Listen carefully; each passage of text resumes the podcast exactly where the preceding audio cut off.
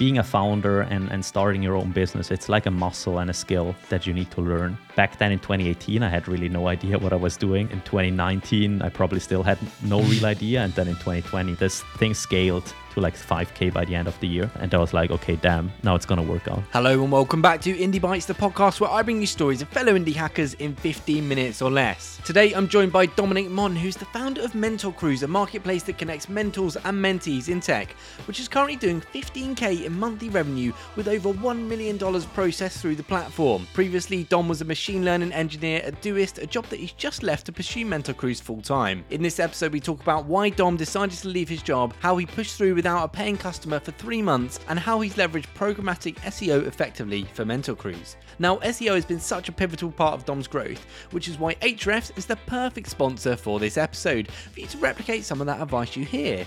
You know what? This time I'm going to let our guest explain what SEO is and why you should try it out. I think SEO in itself is the art and science of placing yourself well on, on search engines like Google. And it's a, a great way, especially also for indie hackers and for bootstrap startups, to get some traffic because obviously it's free. So, indie hackers, if you want to get more traffic to your side project, give Ahrefs a go. You'll see what keywords your pages are ranking for and discover what changes you need to make to improve your search ranking. Head to ahrefs.com, that's A H R E F S.com, or hit the link in the show notes. I love Ahrefs. Dom, how are you doing? Welcome to the pod. Yeah, doing well. Thank you so much for having me. Pleasure to have you. People might have heard you on the Indie Hackers podcast a few years ago when you were still working your full time job. You were trying to grow Mentor Cruise. You'd already got some revenue with it, but you're at a very different place now. Talk me through your decision to leave your full time job.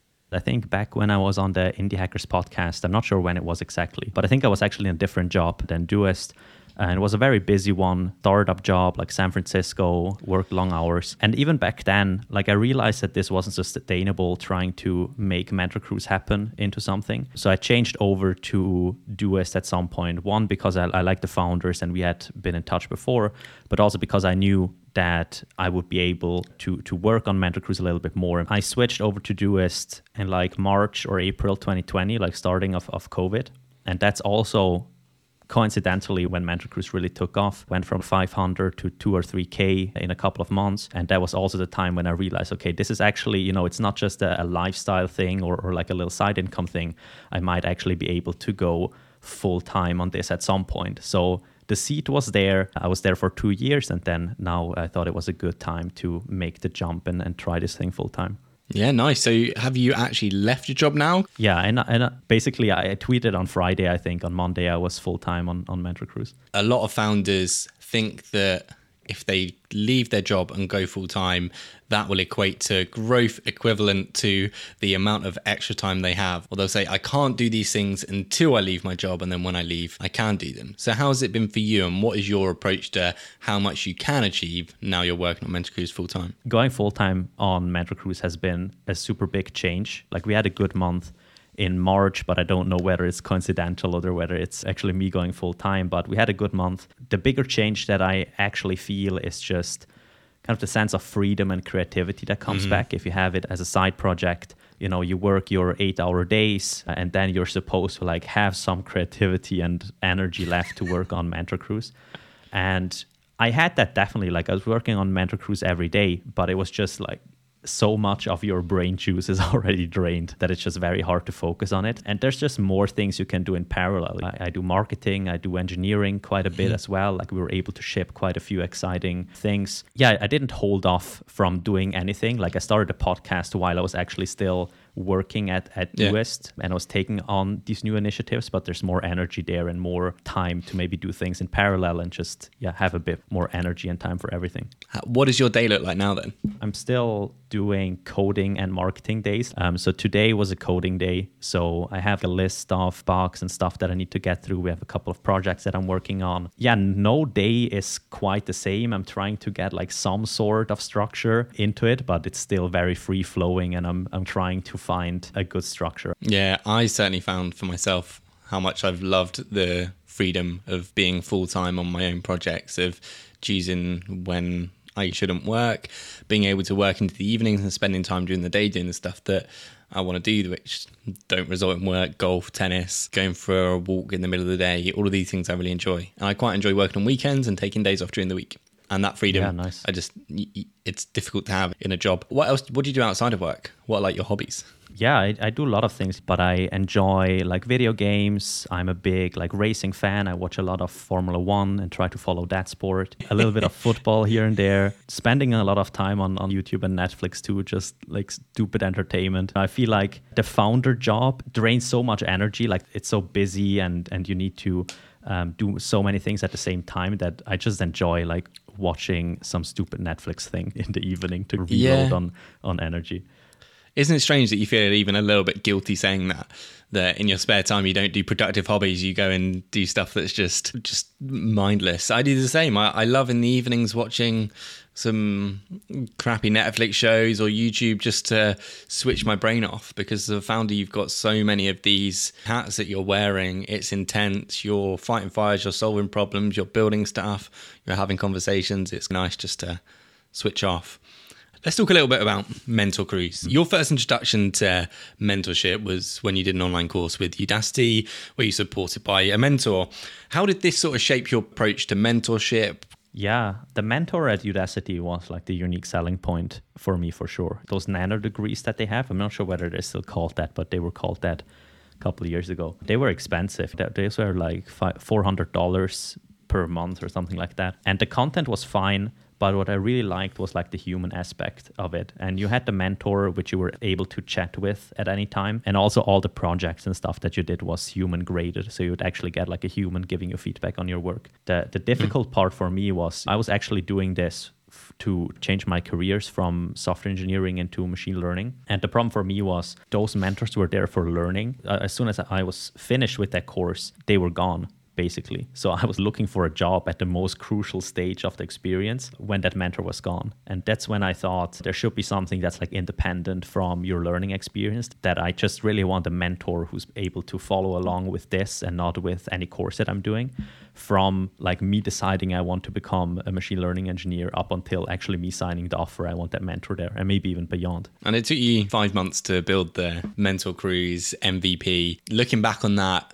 do you wish you got validation first, or are you happy with the time you spent on that? What would your advice be to uh, on? Oh yeah, I wish I knew back then what I know now. That's that was stupid. But I came from the viewpoint of a software engineer. That was like the only viable skill that I had. I knew that I could build this platform. I wasn't really sure whether I could anything uh, could do anything else. So I was building this thing and like nights and weekends on my commute. I was building just stuff that really nobody used. And I'm skeptical how far I would have come with just pure validation because obviously it also took me like three months to get a paying customer.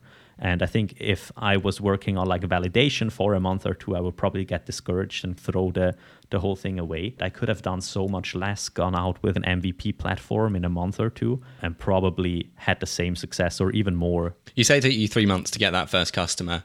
Mentor Cruise is a marketplace, it's two sided. Did you launch it with just mentors? Like, how many did you have on there? And then did it take three months from when you launched it and you have mentors on the platform to get that first paying customer? while I was building it, actually, I was just doing cold outreach to mentors. And in the end, I probably typed out more than like 500 DMs and emails. And I had 90 or 100 people that said, Yeah, I like that. That's a good idea. And then once I launched it, eight or 10 actually followed up uh, from that promise. So I had eight mentors on there as I launched. And, you know, I was young and stupid. I put it on uh, Product Hunt. I put it on Hacker News. I put it on Reddit, and I got some traffic. That was fine. Nothing sustainable. I th- don't think I got a paying customer through that. What in the end happened is I had a couple of mentors on there, which were like well-known faces in the industry. I think the first customer was a follower of someone. They've seen him like being on the platform on Twitter and so on, and that's how we got like the first seven dollars in in MRR or something like that. Was there an, an inflection point for you when you thought this is going to work? Because I'm guessing it may have even been a bit disheartening those first few months, and like you, you, you're getting six or seven dollars, and you're getting some validation, but was it growing as quick as you wanted? And then when was that inflection point when you thought, yeah, this is cool, this is gonna this is gonna work out? Yeah, it was disheartening for a long while and really hard to keep working on it because yeah, it started with with six dollars. It fair enough, it like very quickly rose to two, three hundred, but then it was really hard to scale beyond that. It took until March 2020 when I thought, oh damn, this is gonna work. Like we started 2019 with 200 or 250, and we ended 2019 with 500, which fair enough. Like I doubled the the MRR, but it's nothing to write home about. And then this thing scaled to like 5k by the end of the year, and I was like, okay, damn, now it's gonna work out. So what what changed then? What did you do in those few months to grow it? And also now you're at 15k MRR. Like you, you just hit a milestone of a million dollars in GMV, which is amazing. Congrats, Dom. That must be a good Yeah, feeling. thanks. So I'm guessing growth is now something that you've put a lot of time into growth and marketing. I mean, I attribute that growth spurt a little bit to like resilience uh, and not, not giving up because in truth, it was more of being at the right place at the right time. I've been building this platform out for two years at that point, And then I think somewhere around that time, might have been January, I kind of relaunched the pricing. Then I had two big personalities of our startup space joining, which is uh, Rosie Sherry, who was at Indie Hackers at the time, and then Arvid Kahl, so that gave another influx of people as well. And then definitely COVID. I hear it from a lot of the users that we have today that they were laid off or they had to work from home. They decided to take up a side hustle, so they became mentors, or they were laid off uh, and needed like a new job or wanted to go into tech, which at the time was still growing. So that, that March 2020 inflection point was everything coming together at the right time. I think that resilience point of view is often overlooked. The compounding, the consistency, the showing up, the working on it. You had a full time job, yet you still kept chipping away. I also think what's maybe often overlooked is that being a founder and, and starting your own business, it's like a muscle and a skill that you need to learn. Uh, the same way that I had to do it as a coder. I wasn't a good coder in my first year. I wasn't a great coder in my second year either, but maybe by the third one I was all right. And I think it was the same thing with starting a startup. Just back then in 2018 i had really no idea what i was doing in 2019 i probably still had no real idea and then in 2020 maybe i got the ropes of it and and nowadays it feels way different building mentor cruise Uh, final question I want to ask you. I saw you were recently featured in Trends.vc about programmatic SEO. Now, that seems like a scary term to me, Dom. Programmatic SEO. What does it mean? How do you do it? And how can others reap the rewards? yeah i mean programmatic seo it probably sounds more scary than it is i think seo in itself is the art and science of placing yourself well on, on search engines like Google. And it's a, a, great way, especially also for indie hackers and for bootstrap startups to, to get some traffic because obviously it's free and you don't need to hit the same keywords like your big competitors. If, if you hit a keyword that 100 or 200 people search for per month, a big company is never going to look at that, but you as a small company are able to pick these up one at a time and you're able to generate quite a bit of traffic through that. The programmatic SEO way is just a way to to automate that. So the I would say the ah. traditional path is creating landing pages, writing copy and blog posts and so on that are able to rank on Google essentially. With programmatic SEO, what you're looking for is a pattern that you can rank for. And for us, for example, that was finding mentors for specific skills.